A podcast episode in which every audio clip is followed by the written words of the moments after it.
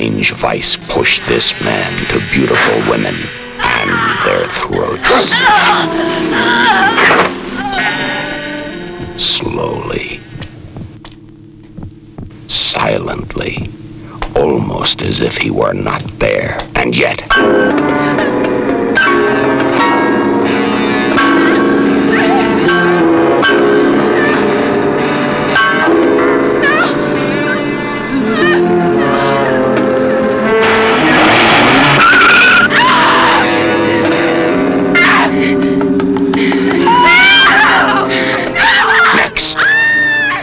No way of telling who's next.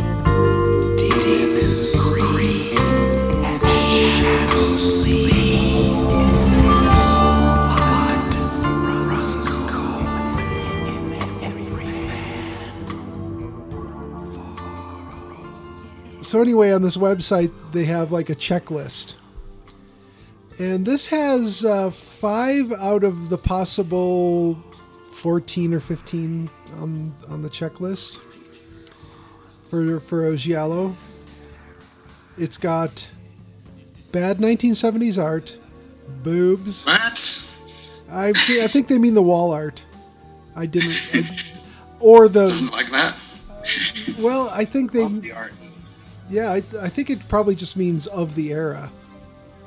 Um, I mean, let's face it, that apartment was, uh, you know, straight out of a Clockwork Orange.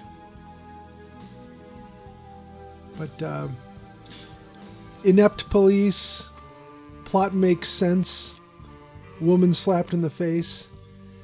Some things that were not checked were all girls school. I should probably read this later. Uh, yeah, let's save it. Anyway, hi Will. Hey, how's it going? Good. Jolien, you still with us? Yep. All right, cool. Should we intro and get it started? Sure.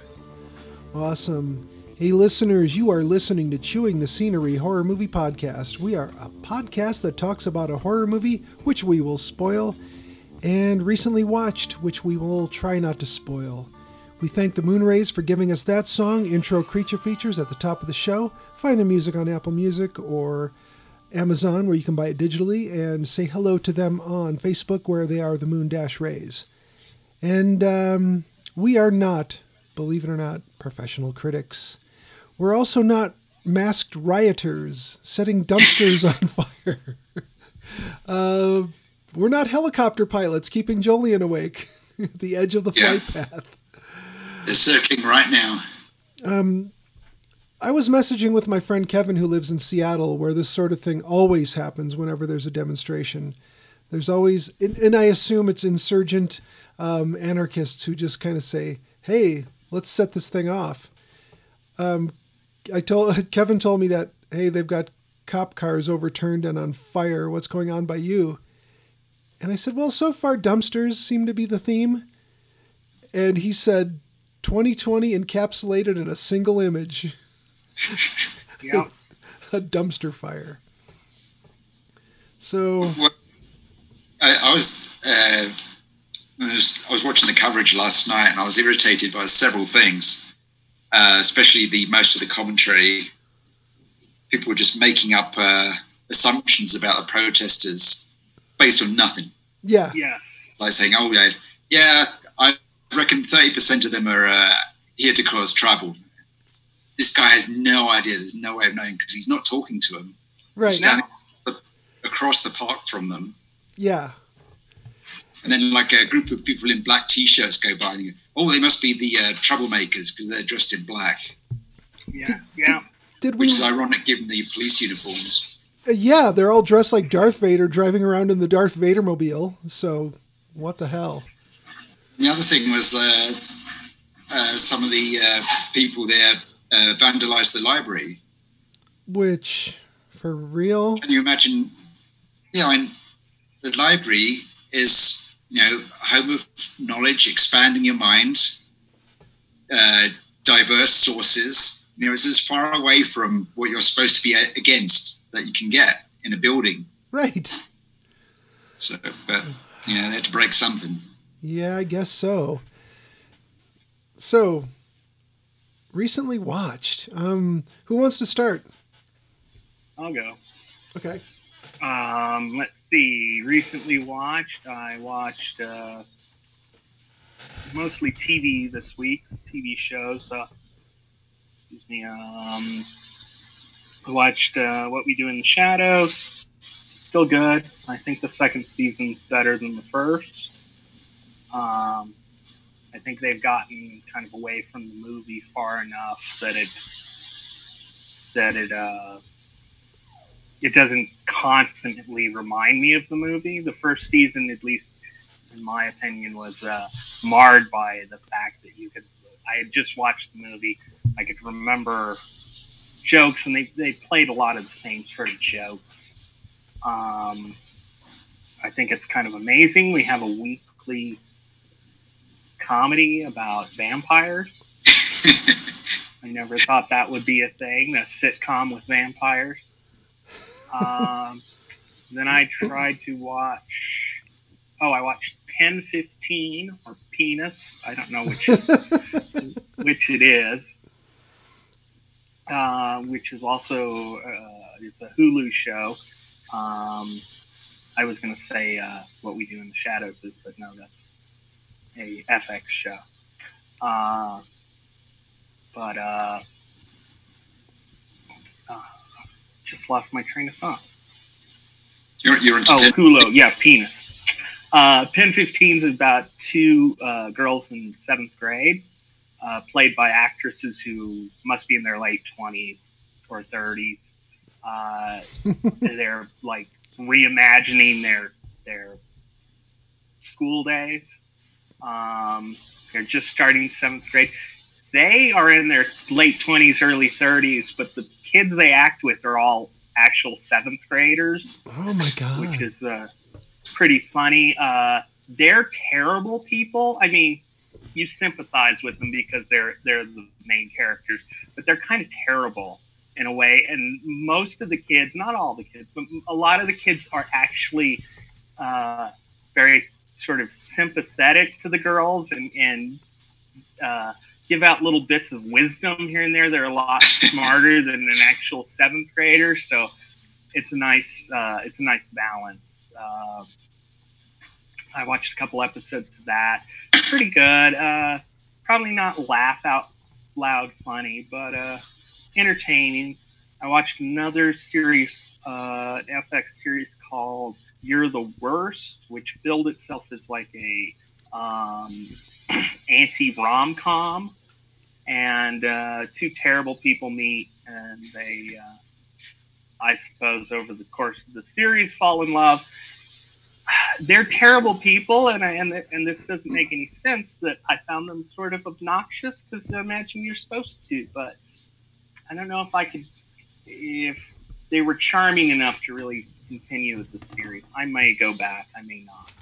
Um, then I watched another one, a Hulu original called Ramy, which is about a young uh, Muslim guy who's uh, living somewhere in New Jersey, and uh, it's basically his daily life. He's uh, trying to figure out who he is and what he's doing. He's probably late twenties, mid to late twenties.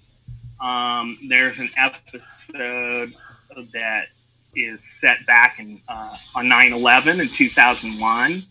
Um, he's Egyptian. His family is Egyptian, although he's he's American. He grew up here. He's born here. Um, wait, wait. Are you sure he's Egyptian? Are you sure he's not a Spanish peacock? Ramy? Yeah. I don't get it. Uh, I'm making a okay. Never. I'm making a reference to Highlander. Oh. Oh. okay. He's, he's not he's not played by Sean Connery. He's, he's trying to say. He is. Played by Sean Connery, and they've de-aged him with CGI. sure. That seems like a good idea. I'm sorry, go ahead.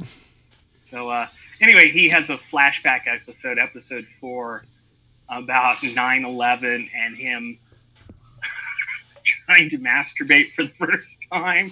and he he has this magazine he took from his parents' mail that's like some sort of shitty little homeowner freebie magazine, and it has a woman on the cover, and she has the slightest amount of cleavage showing.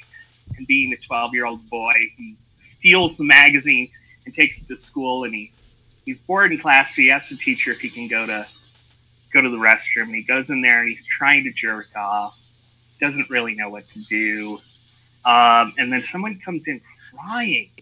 And he's like, "What's going on?" And he leaves the bathroom. He goes back to work or back to class, and uh, and it's 9/11. The uh, the attack has just happened. Um, earlier, his mom gave him a walkie-talkie to carry to school. He wanted a cell phone. His mom's like, "It's the same thing. You walk and talk with it."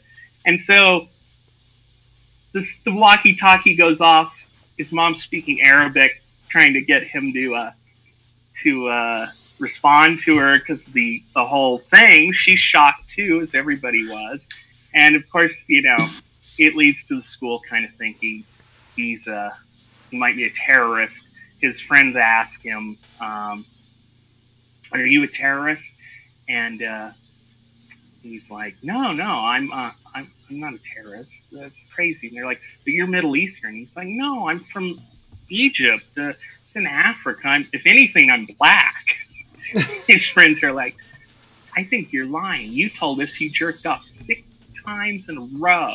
I asked my brother, and he said if you did that, you'd die. And, and we don't think you're black. Oh my god. And so it goes on. It's it's a really good episode. Uh, probably the best of the series I've seen so far. But overall, pretty enjoyable series. Uh, again, not probably laugh out loud funny, but uh, but good enough. Cool. And that's it. Other than uh, the uh, strange vices. Mrs. Ward. Yeah. Cool. Jolien, you want to go? Um, okay. Well, I, I, wa- speaking of uh, people who are too old to play school students, uh, I watched a uh, movie called Lone Wolf from 1988, uh, directed by John Callas. Um, so this is a uh, werewolf movie uh, filmed in Colorado, Wow. um, filmed around Denver.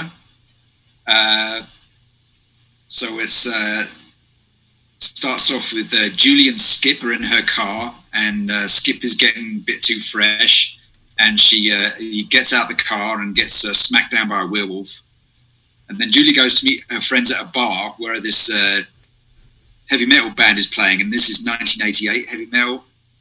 Mm. There's lots of hair on everybody.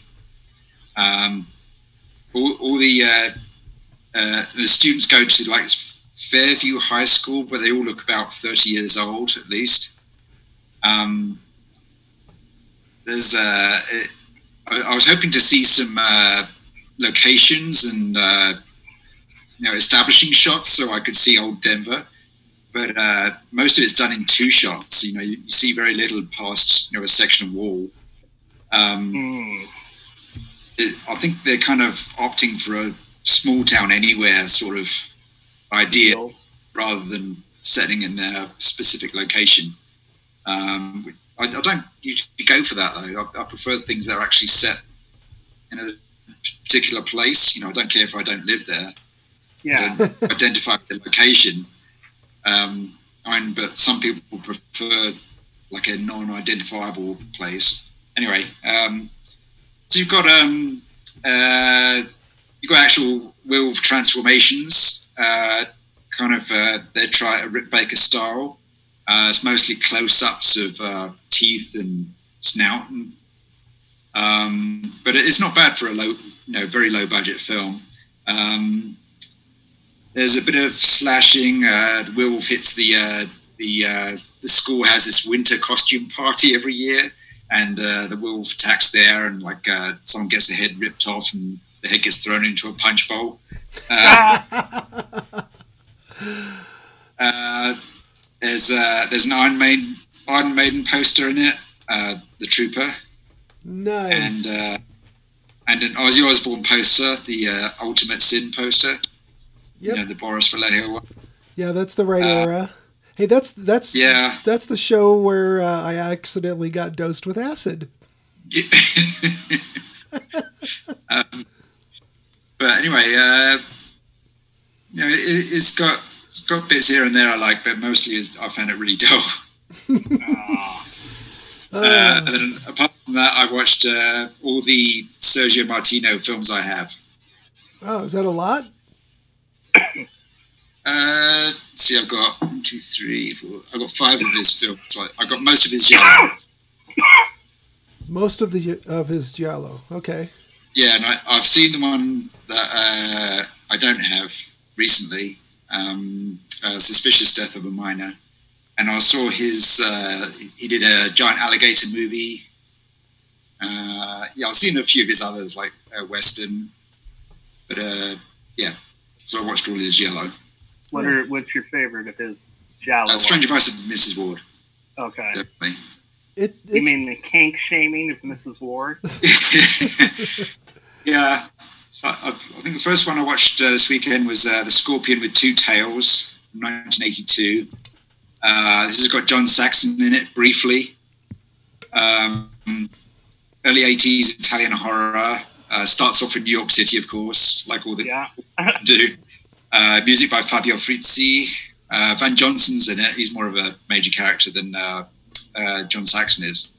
Anyway, uh, John Saxon plays uh, Professor Arthur, and he finds a, an Etruscan tomb in Italy, and, uh, and shortly thereafter gets killed off. Uh, all the killings in this movie are people getting their heads twisted around suddenly. So you've got lots of uh, actors lying there with their clothes on backwards, pretending to be dead. Uh, so his uh, his widow Joan, uh, she's had some uh, visions of the uh, of the tomb, and she flies to Italy to investigate, and uh, she gets visions of maggots coming out of various things. Um, and uh, Arthur has, has left her a piece of uh, a scorpion jewelry. So it's a scorpion with two tails, and uh, it kind of shuffles along. It's pretty mild. It feels like a TV movie. Um, yeah, I'm- not keen on that one.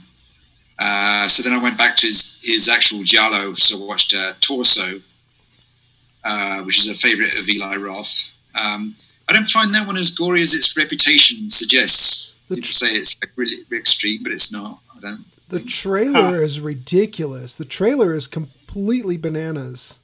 Yeah, It, yeah. go- it goes on forever, and it's like torso, and then it has, and then it's got this this like orchestral like crazy strike of music every time the narrator says torso.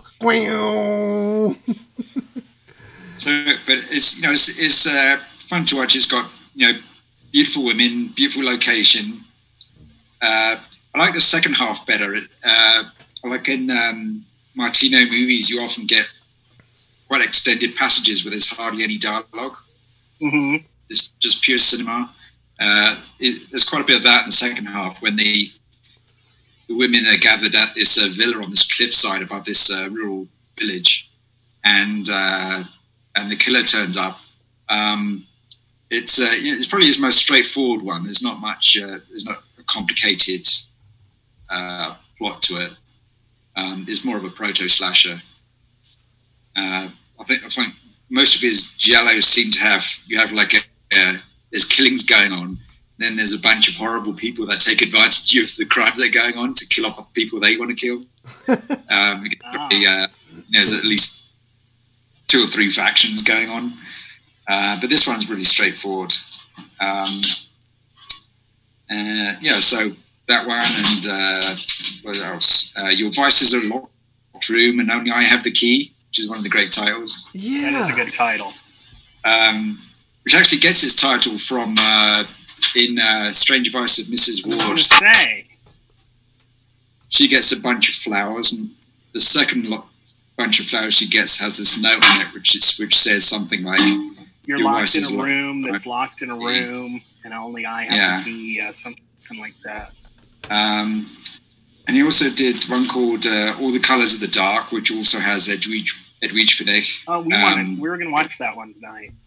Yeah, that's a good one. Um, uh, so she's in London and she gets involved with this black magic cult. Um, so yeah, that's a good one as well. And Suspicious Death of a Minor is more of a Giallo meets, uh, you know, the Poliziotteschi, uh, very cynical police dramas they had in Italy in the seventies. Um, that's got a bit more, uh, you know, action to it, car chases and so on. Oh, okay. But uh, that's a, that's another good one. So anyway, that's what I watched. Sounds good. Cool. Yeah. Um, I'll tell you. I'll tell you first of all. Um, I'm not sure if I talked about this last time or if this was. I feel like this was on the cusp between last episode and this episode, but I did watch a documentary called Natalie Wood: What Re- Remains Behind, and um, I was really hoping for some sort of a smoking gun where Christopher Walken says something like, "Who knows what happened on that boat?" You know, but nothing. like you know, nothing like that happens. Um, the survivors, of course, um, you know, talk about her legacy, her career, her young life. Natalie Wood was a very talented actor who um, her life was cut short in a boating accident uh, off of Catalina Island, and um, Robert Wagner and Christopher Walken were the only other two people on the boat. And uh, who Is knows? there a boat captain too? Uh, Yeah, wasn't there a whole bunch of people in there? Maybe there were. I, I feel like they were the only ones who might have. I don't know. Uh, But they were the only ones awake or something. yeah, something like that. And they heard a thump. Uh, it's like They're the only ones who uh, held her underwater. right. He's like, uh, I tried to help her up, but she. I don't know. I don't. I don't want to cast any aspersions. I actually do think it was an accident, um, based on what zero knowledge I have. Um, so that one was interesting. That just came out this year. I was recommended a. Here's a shark movie that is not like an open water Jaws kind of shark movie, but a trapped underwater cage shark movie, 47 meters down. Um, I really wasn't gonna watch it, and uh, Ziggy recommended it, so I said, you know what, she's pretty sharp. Let's watch this thing. And yeah, the suspense was really good on this. It's a 2017 movie. Um, it's about two sisters who are on vacation in Mexico, and they're offered a rare opportunity to go cage diving to look at sharks.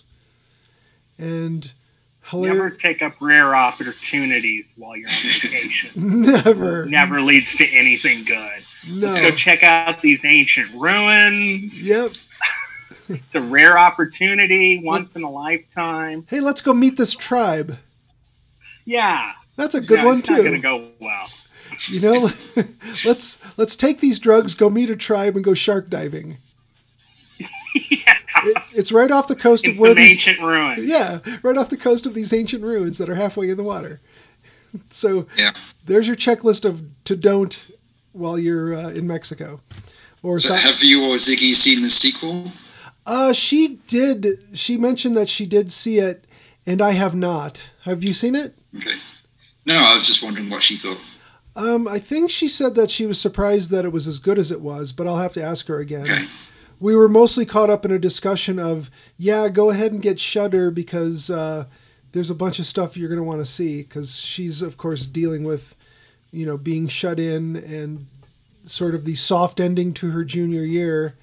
And Yeah. and man, that's rough. Uh, you kind of want Yeah. you want that punctuation, and uh, it's just not there for these poor kids. Uh, so she um, is like, I'm running out of stuff to watch and books to read, and, and I'm like, all right, well, Shudder.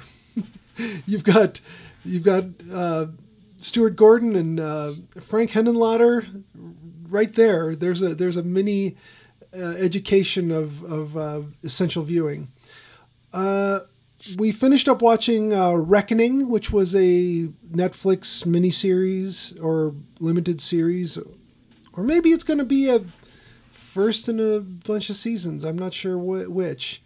Um, it's got Sam Trammell, who people will know from um, uh, True Blood. He played, True Blood. He, yeah, he played Sam on True Blood. Um, and it's like two or three. Does he play a character named Sam in this one? I was hoping he did because I was I was thinking it was going to be one of those situations with uh, uh, Char- Charlie Sheen.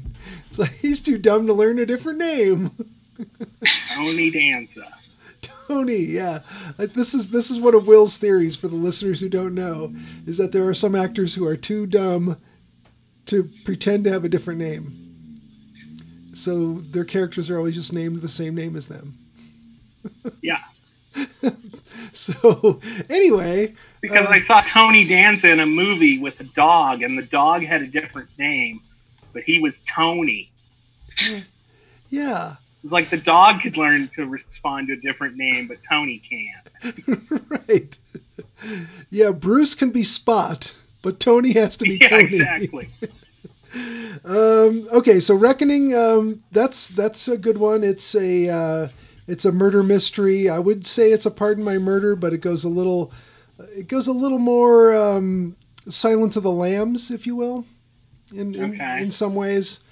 Um, Pardon my can- cannibalism. Yeah, there is no cannibalism, but well, I don't Well. wanna, I don't want to spoil too much, but there's some some uh, um, tattoo removal that uh, Oh. without consent of the tattoo haver. Uh, yeah, this one's dark, but it's not so much that people can't handle it who aren't used to some, you know, gore on the lighter end of gore. Uh, I decided that you know I needed to find out a little more about what a horrible human being Jeffrey Epstein was. So I watched this um, limited series called Jeffrey Epstein Filthy Rich. And I'm thinking, uh, there's so many holes in this thing that we don't know about if we don't do like a little more, you know, reading or viewing. So I said, you know what? I'm going to watch this thing. It makes me think a lot less of certain celebrities or public figures who were most certainly tied to what became known as Pedophile Island. Uh, for listeners who are um, uninitiated, Jeffrey Epstein was a billionaire who um, made his money kind of quickly and and uh, in clever ways, and ended up doing what I guess was wealth management, for lack of a better term, for a lot of people who had a lot of money, and they kind of some of them fell into uh, his his uh, disgusting world of uh, human trafficking and um, pedophilia. So here's this guy who's got a private jet going to an island uh, in the Virgin Islands where, uh, Name Pedophile Island. Why would you even go there? yeah, it's like wh- why would you Also, go? Why would you go to? It's a peninsula, yeah, not even an island. right. Pedophile Peninsula just doesn't sound as good. you know, nobody was going to go to Fantasy Peninsula, so they, you Yeah. know, Fantasy Island. Um, so, so uh, yeah, that there's there's a lot of uh, stuff to be mined there as far as who's who's maybe in bad company with him, or maybe some of them didn't know. Hard to tell. Some of them certainly did know, but I think it was probably hard to miss that there's a bunch of underage girls uh, who are the only women. Probably when the pilot came on the PA and said we're landing at Pedophile Island now. like shit. yeah, yeah. All your all your laws are out the window. Um, but it it is interesting to get sort of the timeline and the story of what happened and who was involved. So that one is, I think, five maybe episodes. Um, I let it run through the first few and then the rest of them on another evening. Um, I also watched Have a Good Trip Adventures in Psychedelics. This is from this year. It's a Netflix original. Um, this is a basically a bunch of celebrities talking about the time they did acid or mushrooms or peyote. And there are sometimes uh, animated shorts that go with it, um, sort of as a you know they're they're, they're Visual t- aid. Yeah, visual aid. Basically, their their uh, telling of the story is used as a voiceover. Uh, Sting taking peyote, I think it was peyote, was super interesting because he had to go help birth a cow. very, wow. very unscheduled. And the way they tell it, it sounded like he was pretty young, like 14 or 15. I don't know. Maybe he was older. But uh, he was certainly not ready for that. Uh, so that was super cool. Um, Paul Scheer and Rob Corddry, uh, they were two of the celebrities. And when Paul Scheer is telling his story, Rob Corddry is reenacting it. And for for listeners who don't know, Paul Scheer has a big gap between his front teeth. So Rob Corddry had some strip of something stuck between his front teeth to uh, look more like him, because they they both have shaved heads, and uh, and I thought that was pretty funny. And then when it came time for Rob Corddry to tell his story, Paul Scheer played him in the reenactment. But you had great stories from, and, a lot of really funny, like fake archival footage as well as some archival footage. But you got stories from like Ben Stiller, Carrie Fisher, Anthony Bourdain, uh, the previously mentioned Sting, uh, Adam Devine. Um, there, there were just some really crazy stories. Uh, so it really wasn't an educational tool for like, here's what to expect from psychedelics. It's basically like, here's some hilarity from when your favorite celebrities did psychedelics. You should read uh, Carrie Fisher's novels. Really good. I bet they yeah. are. Yeah, really good. She she never did hold back on uh, on telling her stories, did she? Mm. no. Um, so we yeah. don't think. I mean, maybe she could have. Yeah, maybe it's worse. She kept yeah. the real crazy shit out. Yeah. like when she flew to Pedophile Island. uh, so, um, psychedelics and pedophiles aside, uh, the strange vice of Mrs. Ward. now, is this true or is this just folklore that the H was added at the end of Ward because an Italian woman named Ward was going to sue the filmmakers? Uh, she she didn't threaten suing, but she, she was like this woman in Rome who said, uh, "I don't mind you calling it Mrs. Ward, but if you say the strange vice of Mrs. Ward, then I won't be able to go out in public." oh man! It, it, sounds like it was fairly amicable, but uh, you know that's why they put the H on. Yeah, it, it seemed like a weird spelling, and and uh, it, it only took a couple of mouse clicks of research to go, oh look, hey, there's an explanation for the weird spelling. Um, for listeners who don't know, and I doubt most of our listeners wouldn't know, but um, the reason that these Italian movies, which are mostly a sort of slasher, murder mystery slasher kind of movie, the reason they're called giallo is because the uh, the pulp novels of Italy were always printed with a yellow cover, right? Do you, do you want me to go through it? Yeah, yeah, yeah, that would be great if you you'll give a better so, uh, explanation. in Italy, in Italy, giallo is just crime story. What we think of as giallo are actually the specific the the Italian, uh, as you say, with like more of a concentration on the murder, mm-hmm. um, the proto slasher movies, etc. Um, they're I think in Italy they're known as uh, Giallo all'Italiana. But originally, uh, mystery crime stories uh, published by Mondadori. They'd have a they'd have an illustration in a circle in the middle, and the rest of the cover was yellow. And uh, they started in 1929, and it was uh, stories by Agatha Christie, Edgar Wallace, uh, Edgar Allan Poe, Raymond Chandler.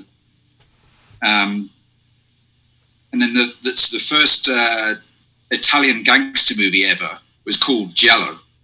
Oh, oh wow. Um, that came out in 1933, uh, directed by Mario Camerini, and that was based on an Edgar Wallace story uh, called The Man Who Changed His Name. Um, but uh, what happened uh, was uh, Mussolini came in and said that uh, gangster movies are, are, an American corruption of Italian culture. So they were all banned. So uh, that sort of nascent giallo ended. So that's why there's this huge gap until the you know, 60s. Um, in the 50s, you had uh, uh, the Germans, uh, especially a studio called Rialto Film, um, started making uh, movies based on Edgar Wallace stories because he was he was very popular there, and uh, they made 32 films uh, from 59 to 72, and they were known as Criminal film, which got shortened to Krimi. And in those, you'd often have a masked criminal. it was more focused on the detectives, um, but uh, uh, you know, was, they're often quite bizarre. Um, they got more strange as they went on, and and eventually in their last years they were crossing over with uh, giallo. Like uh, there were a lot of uh, Italian German co-productions going on. Um, you know, a lot of the mutual influence of Edgar Wallace, and uh, and uh, one of the rival producers to Rialto films was a fellow named uh, Artur Brauner, who he co-produced The Bird with the Crystal Plumage. Oh, nice. Oh, okay. Um, and do, do you know who Edgar Wallace is? Yeah. I'm afraid I don't. You're pondering. Uh, so Edgar Wallace is uh, he he uh, he served the British Army in South Africa and then uh, got his way into the press corps because it was the least uh, gnarly thing to do, and uh, he started writing African stories like Sanders of the River, which are they're out of print these days for a very good reason.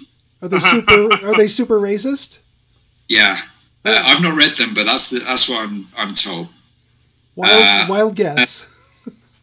Uh, 1908, he started writing detective stories, and he was very pro- prolific. He was always trying to write his way out of debt, which he never quite managed because he was a he was a heavy drinker and a heavy gambler, which is not a good combination.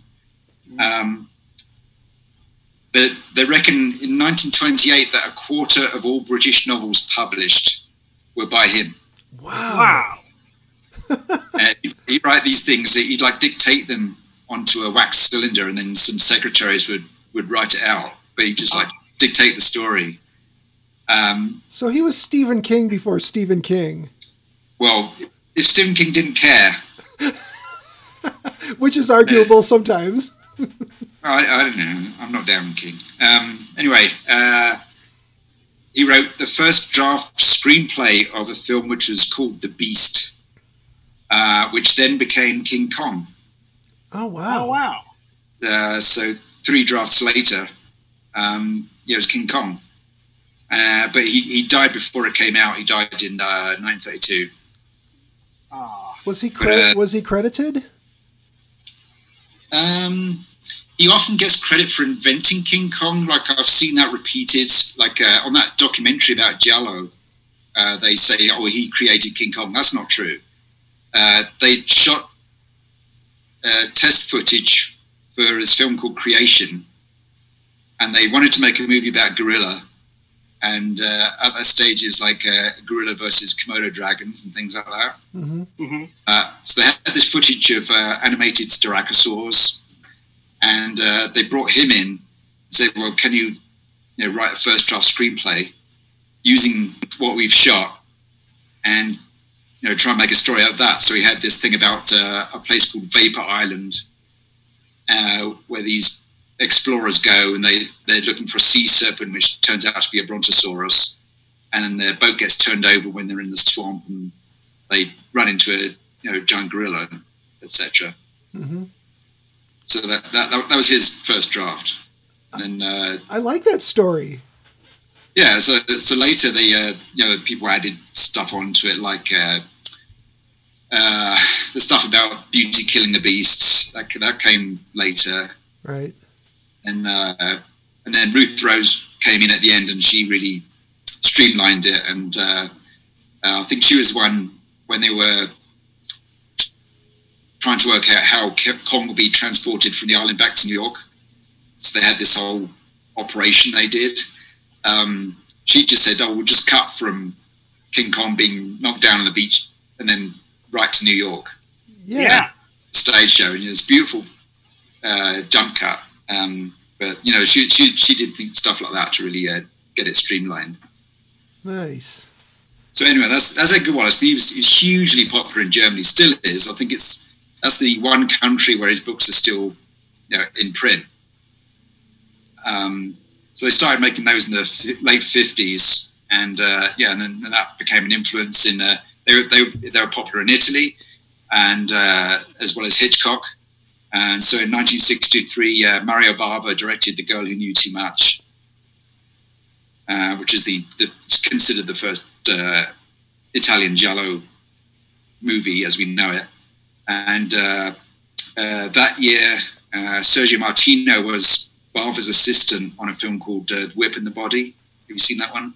Mm-mm. No. That's more of a gothic horror. It's not not a giallo. and then he was a then later in the 60s, he was the assistant to Umberto Lenzi on a giallo called uh, So Sweet, So Perverse.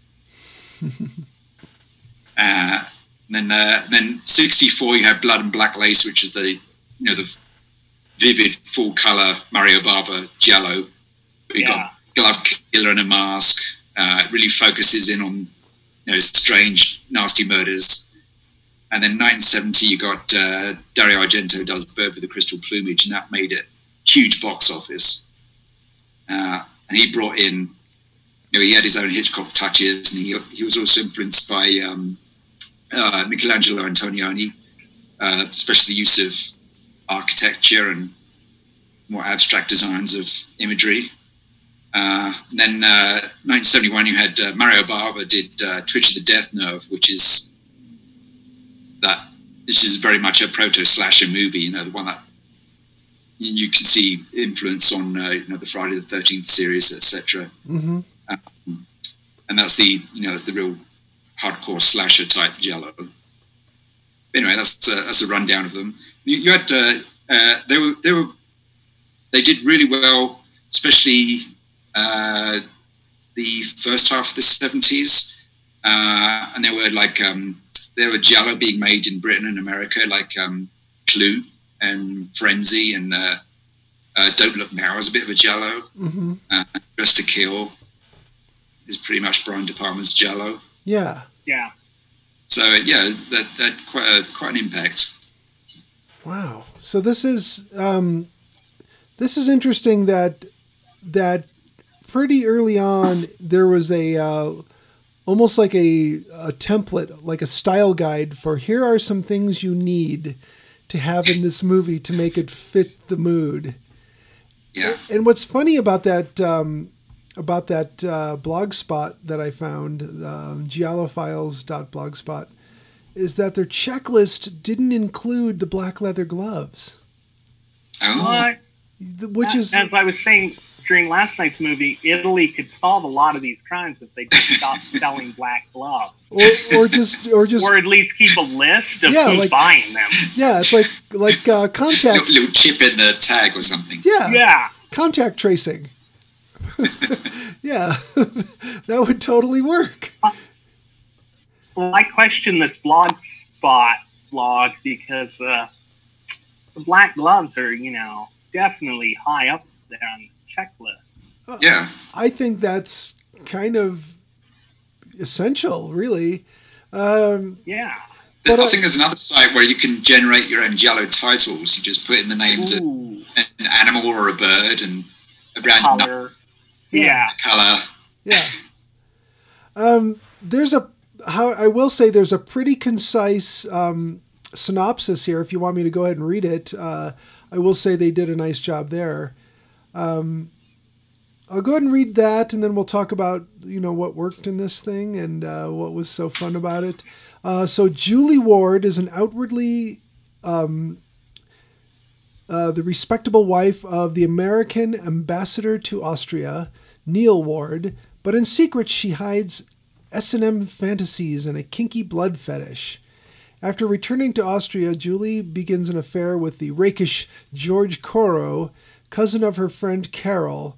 At the same time, a razor wielding maniac is terrorizing the city, murdering beautiful young women, and Julie thinks her stalker ex boyfriend Jean might be responsible. Someone has been leaving bouquets of roses for Julie with vaguely menacing notes. Julie is being blackmailed over her affair, and before long, Julie herself is being chased by the killer. Is Jean responsible? Or maybe it's someone else in her life. So that's um, there is kind of the who done it, which turns out to be super cool at the end. Uh, that almost felt like spaghetti western to me. The way the way it went down when the two bad guys were out in the Oh yeah. edge of the desert. I guess. Yeah, that felt like something out of an Eastwood movie almost. Yeah. But um, I think that was a pretty concise rundown of the plot, uh, which of course doesn't tell you how cool the lighting and the style was of filming the razor killings and how over the over the top the blood looked. You know, it, it, it made the it made the Hammer Films uh, Kensington gore uh, look subtle in comparison in a, at least a couple of these scenes. Uh, but yeah, this was um, this this was a feast. If you want um, killings and nudity and suspense and car chases and all that stuff, here it is in one movie. If some Yeah. if somebody were to say, "I want to watch a uh, giallo," what, what do you recommend?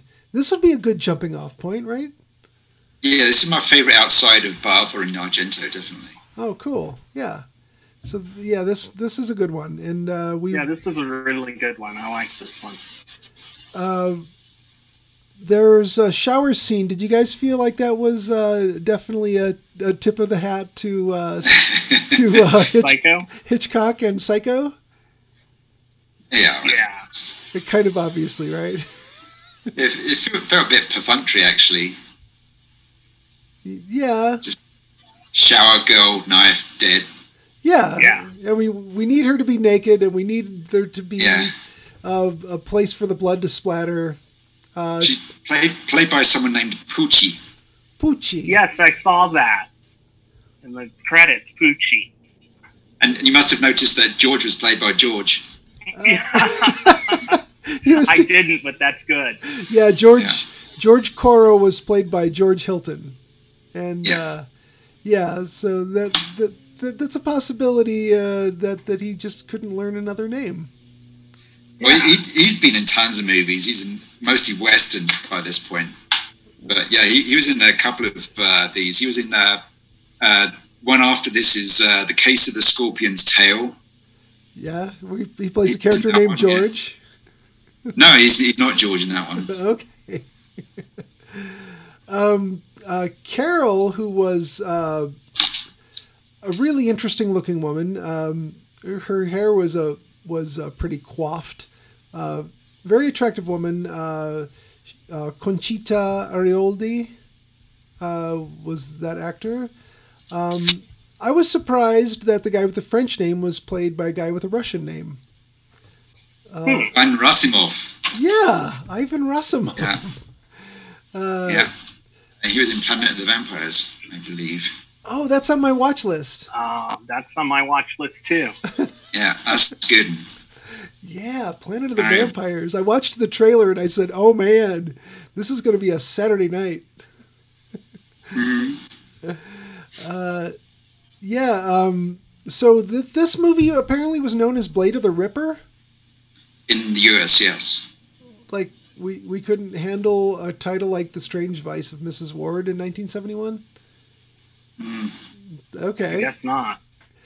I mean, I wasn't old enough to know any different, but okay, I'll I'll, I'll trust. I'll trust it. Also known as Next Next. and uh, The Next Victim. Oh, wow! Well, Did that have something to do with like uh, like uh, drive-in showings where they were just like, oh, just retitle it and fool them into coming in again? Oh yeah, and, and in the seventies, you just re-release a movie with a different title and yeah, trick people. That's just mean, isn't it? Yeah. It Well- gets confusing with uh, with like film noir. There, like, just about all of them have two titles, uh, if not more, and then you you start something, you're like, oh, I've seen this, but it was under a different title. Which Yeah. sometimes they'll even list, you know, and the credits will be whatever the original title was, but that's not what they named it. when, you know, whoever put it up. hmm Um, I read on this uh, website that uh, Tarantino used some of the music from this movie in uh, Kill Bill Volume Two. Yes, uh, Ah. by Nora Orlandi. Uh, I think he uses the Dies Irae uh, music that comes in whenever she's having her dream. Oh, okay. Oh, okay. That, that spooky vocal music. Yeah, that I, I'm due for a rewatch on the Kill Bill movies myself. I don't know if you guys have seen them recently, but uh, I've not seen them. months ago. oh, at all? Oh, you've still not seen them? Yeah, that's right. I'm still holding out for the uh, uncut ones. Oh, do you think that's I going used to to watch a cut one. Do you think that's going to happen or no? Well, I hope so. I mean, why, I don't know why they haven't done it. It's probably mixed up with the Miramax. Yeah, there's a Japanese one that's uncut. Hey, there's our Yeah, pedophile. what- There. there's our pedophile. The Japanese island. cut is the uncut one. Yeah. Uh, and uh, I think it's that cut's known as the whole bloody affair. Something like that. But yeah, it still hasn't come out in America. Yeah. Yeah, there's a mess with Harvey Weinstein, I'm sure, who was mentioned in uh, the Jeffrey Epstein thing, by the way. I'm not even kidding. No, I don't think you were. Um, let's see. Uh, what were some other interesting things? Um, oh, um, I'm sorry. um, Go ahead. do you know much about Sergio Martino's uh, westerns? Uh, I've not seen many of them. No. Uh, see, I've seen Arizona Colt Returns. Okay. Um, uh, let's see. I've seen a couple of his crime movies. I've seen uh, Slave of the Cannibal God and Screamers, aka Island of the Fishmen, which has a great poster. Yeah. And I've seen The Great Alligator River and uh, After the Fall of New York and uh, The Violent Professionals. Nice. I think his first movie was Mondo Sex. and he also did uh, additional scenes for a movie called uh, uh, Madame Bovary, which, uh, and that's how he met Edwige Fenech because she was in that. Oh, okay. Okay. He, he, he shot some additional scenes to to uh, give it the proper length.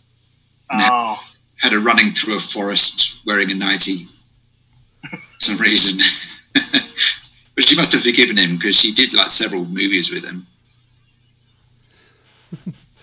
Um, so for this one to uh, to really get where it's going, uh, we did need a car wreck. Did either one of you think of uh, Once Upon a Time in Hollywood when it showed that that little sports car going off the cliff and crashing into the? oh, yes. that, I, I was. I thought there's, there's another Italian movie from the 50s uh, called. What's it called? Um, yeah, there's another one at, at, at the end of the movie. There's two guys in a car and they're like celebrating and they go off the edge of the cliff. But Il, Il Sorpasso. Um, okay. That's a really good film. I, I kind of wonder if people just reverse engineered their um, casting of vehicles by saying, "All right, what do we have already on file that's a car crash going off a cliff?" oh, okay. Uh, so all right, we got this one. Uh, we need like a a 65 Saab, and uh, we're and we're just gonna like get one of those, and and then when we need to do the car crash, we just need them to, you know, jerk the wheel to the right and then cut to the car crash going off the cliff. Well, in older movies, they didn't even care if the cars matched. You're right. The cars didn't match half the time. There'd be like You know, a it'd be a Buick going over, and then it'd turn into a four-door Ford when yeah, hit the ground. yeah. You'd have a, a 1950s car in the chase, and all of a sudden, like a 1938 Hudson goes off a Yeah, bridge yeah. or something. it's like I think it's done for, for real in this movie. it looked like it yeah, was the this same was, car. I think, the actual car. yeah, Uh, also, it was Italian, so they probably had the drivers actually roll the car down there. You'll be fine. Oh yeah, it's crazy. Just get out when the water gets in the car. You'll be fine. Yeah, when when he takes her for uh, when George takes uh, Julie for a bike ride and they're like whipping around with those cars in the country. Oh man. Oh, it's hair raising. Yeah, Yeah. that was crazy. Um, Or when Harold pulls out into traffic and it's Yeah. just like right into traffic, almost It's hits just- somebody. Hits the gas and she's across the roundabout. Yeah. Like, oh my god. yeah, Yeah. watching that stuff, it, I really assumed it was all guerrilla filmmaking. Like there was no, there was no like uh, choreography to the traffic. They're just like, uh, wait till you see a break in traffic, and just you know, Yeah, punch it. You'll, You'll, you'll be, be fine. fine. Yeah, there was a lot of "You'll be fine" probably back in the Yeah. late late '60s through early '70s. Um, yeah, that's weird. Like all the mirrored aviator sunglasses and all that stuff from the '70s, like that hung around for a good, I don't know, eight years, ten years, because these guys look like Chuck Norris looked in the late '70s and those early Chuck Norris movies. so, yeah, I, I kind of feel like you have uh, an aesthetic that's sort of hung around for a while Yeah. and uh, everything uh, in the really stylish apartment reminded me of a Clockwork Orange. You know, like the Yeah, that apartment was pretty cool. yeah, it was yeah. I, I really like the look of this movie. yeah, very I was cutting wondering- edge. How much uh, painter's tape they had to put up to get those lines straight, or if they Yeah. wallpaper. I assumed it was They- wallpaper. They wrap around the lampshade as well. Yeah, Yeah. that was crazy. Like, you don't see that anymore. Yeah, There was there was a crazy part that I couldn't figure out was uh, after the motorcycle ride with George. Uh, she goes home and the phone rings and he's on the phone and she's talking to him and then he walks in the front door and I was like, wow, how did he do that? There's a there's a payphone in Where the would there be a phone? the hallway. I guess. yeah, yeah. it's weird. Um, I mean, it doesn't matter, but it was just something that stood out. It's like, how do you do that? have you guys seen the carcass of old phone uh, phone booths lately at all? Like, have you seen like the completely bombed out, burned out carcasses of what used to be phone booths, payphones? Not in a while. Oh, there's a couple on Colfax that just obviously the phones got torn out and the the little hutch that it goes in is just beat to hell. And Yeah. what a crazy thing like that really went away a long time ago. But there was a time when when you needed to call somebody, you just found a payphone and called them. Yeah. And now it's like there just aren't any. What, like who who needs one? That's that's not happening anymore. Yeah. But the the uh, the other cool thing of uh, before they went away, somebody in Chicago was putting stickers on payphones that said "This phone is tapped," and I thought that was so funny. Like if you if you wanted to make a drug dealer paranoid. This phone is tapped. So, um, stylish apartments, a lot of uh, high fashion of the day. Um, did any of the characters have a job other than the ambassador? I think uh, John was a photographer. Oh, okay. As far as jobs go, that's kind of job light. But uh, Yeah, Kind of like a job. yeah, he, he kept various exotic birds and bats, Yeah. and he was into photography. yeah, Yeah, the photography could be a, a hobby, I suppose. yeah. I think uh, he's just a guy with enough money and a bunch of pretentious affectations, so he can meet women. And then uh, Exactly.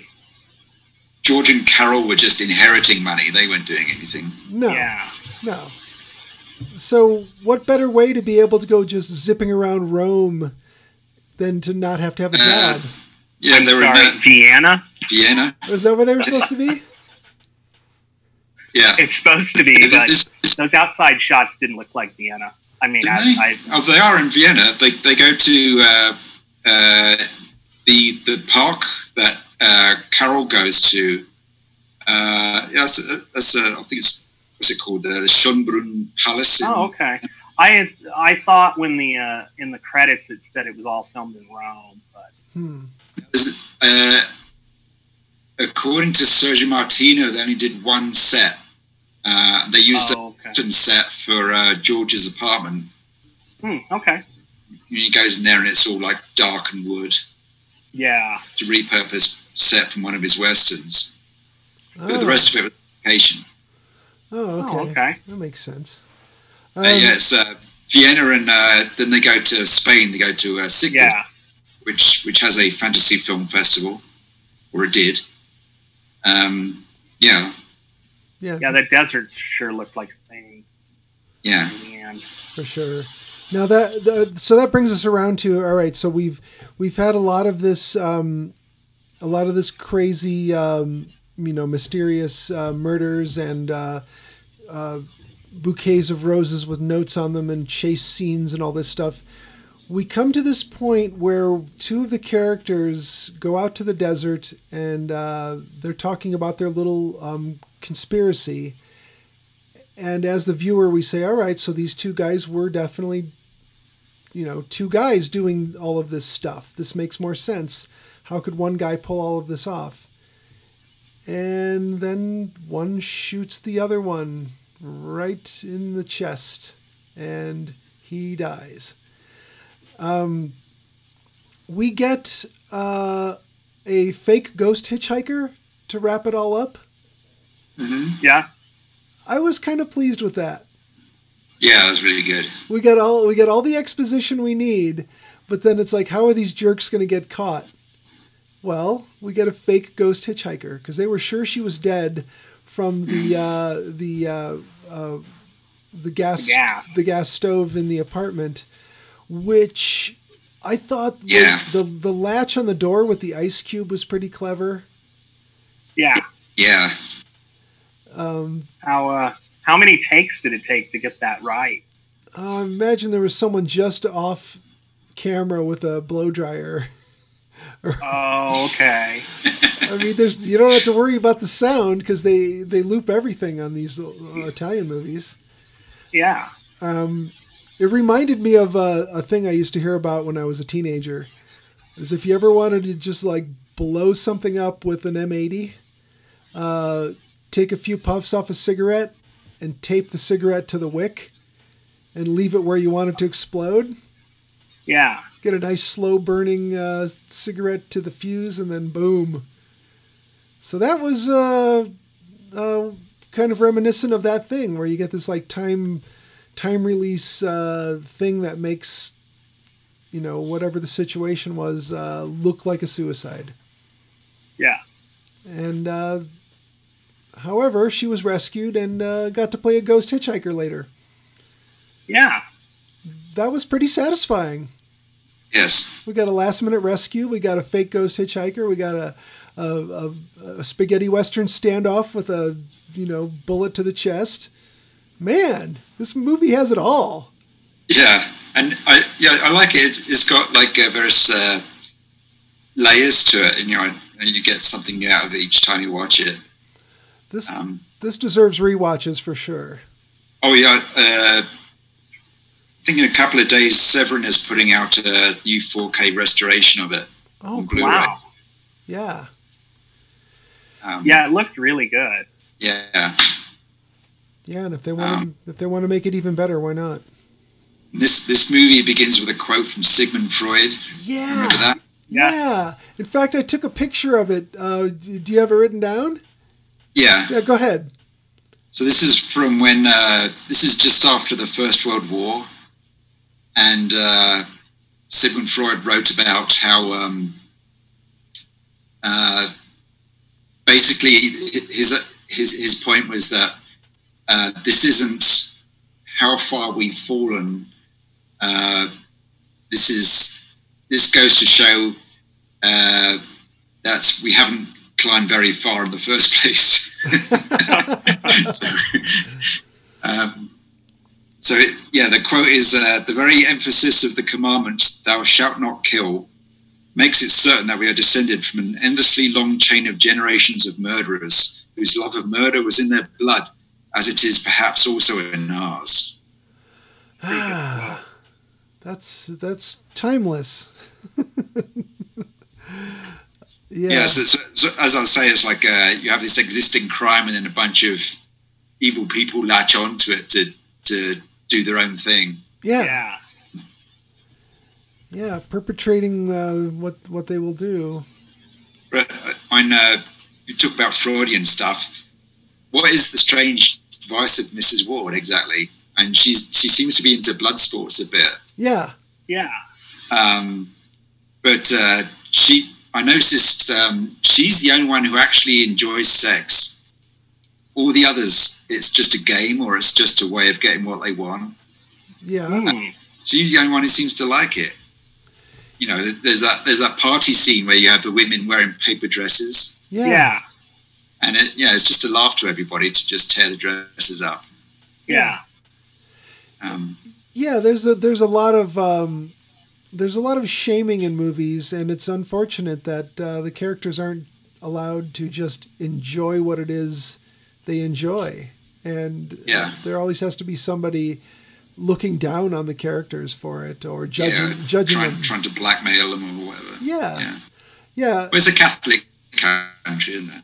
yeah, it is. And Yeah. there's a long history of guilt and shame in in Catholic uh, religion for sure. So you know, what are you gonna do? Write it into your script. Um, so th- this probably falls in the category of needless to say. Uh, we recommend it. Um, how how highly do you recommend it, though? I mean, is this uh, is this sh- just sort of a um, Doug? Go see this. Don't even question it. Just watch this thing. If you're into giallo. Well, even if you're not, if you're not even familiar with it, like I said before, maybe it's a good jumping off point. Um, Yeah. would it be entertaining to somebody who says, "Ah, "I've seen a couple of those kind of movies. I don't care for them"? Uh, is this a good one? Is it a better one? Should I see it? I would say that would be Yeah. a, a yes. You know, like not not everything is going to feel this exciting and this uh, tantalizing, and you know all the Yeah. plot twists and conspiracies that wrap up at the end. Right. But uh, but a yes vote from both of you. Yeah. Yeah. Yeah. Well, If you like, if you like that one, uh, then uh, I also recommend the Case of the Scorpion's Tail. okay. Um, that one, it's uh, you got George Hilton again, um, but it's uh, there's George Hilton and uh, Anita Strindberg, um, Nice. and uh, that one, the first half hour of it, uh, you don't see those two people. They they only come in after after a while, um, but uh, but stay with it because uh, it it really picks up, and yeah, it's a good one. All right. Cool. And that's probably got the most shocking murder in his movies that I, I remember seeing. Uh, you know, Torso has the reputation as being the slasher movie, but uh, this one there's a really nasty, uh, really nasty bit towards the end. I, was- I was quite surprised by. And that and that's also a 1971 movie. I just I just punched that one in, and I see that. Yeah, Yeah. So this yes. was. So that, that one takes place in London and uh, Athens. Oh, cool. So we got some more location filming. hmm Man, that's so good. Um, so we're into um, we're into June, and uh, this is the month that uh, has Father's Day in it. Um, did you guys want to do? We had talked about kind of briefly. Do we want to do the stepfather or? I have never seen Father's Day. I don't know if it's any good. Nor have I. Uh, I've not either. If it's available, let's watch it. If it's not, do you want to stop with uh, start with the stepfather? Yeah. Is that on uh, That's Shudder available. or something? Uh, I'll have to look. Well, that's probably a good place to wrap it up then. And uh, as always, listeners, we thank you for listening, and uh, we'll be around next week to give you more uh, more amusing commentary about uh, your favorite uh, horror movies or something you haven't seen yet. So, thank you for listening. Keep off the morning. Sex Maniac.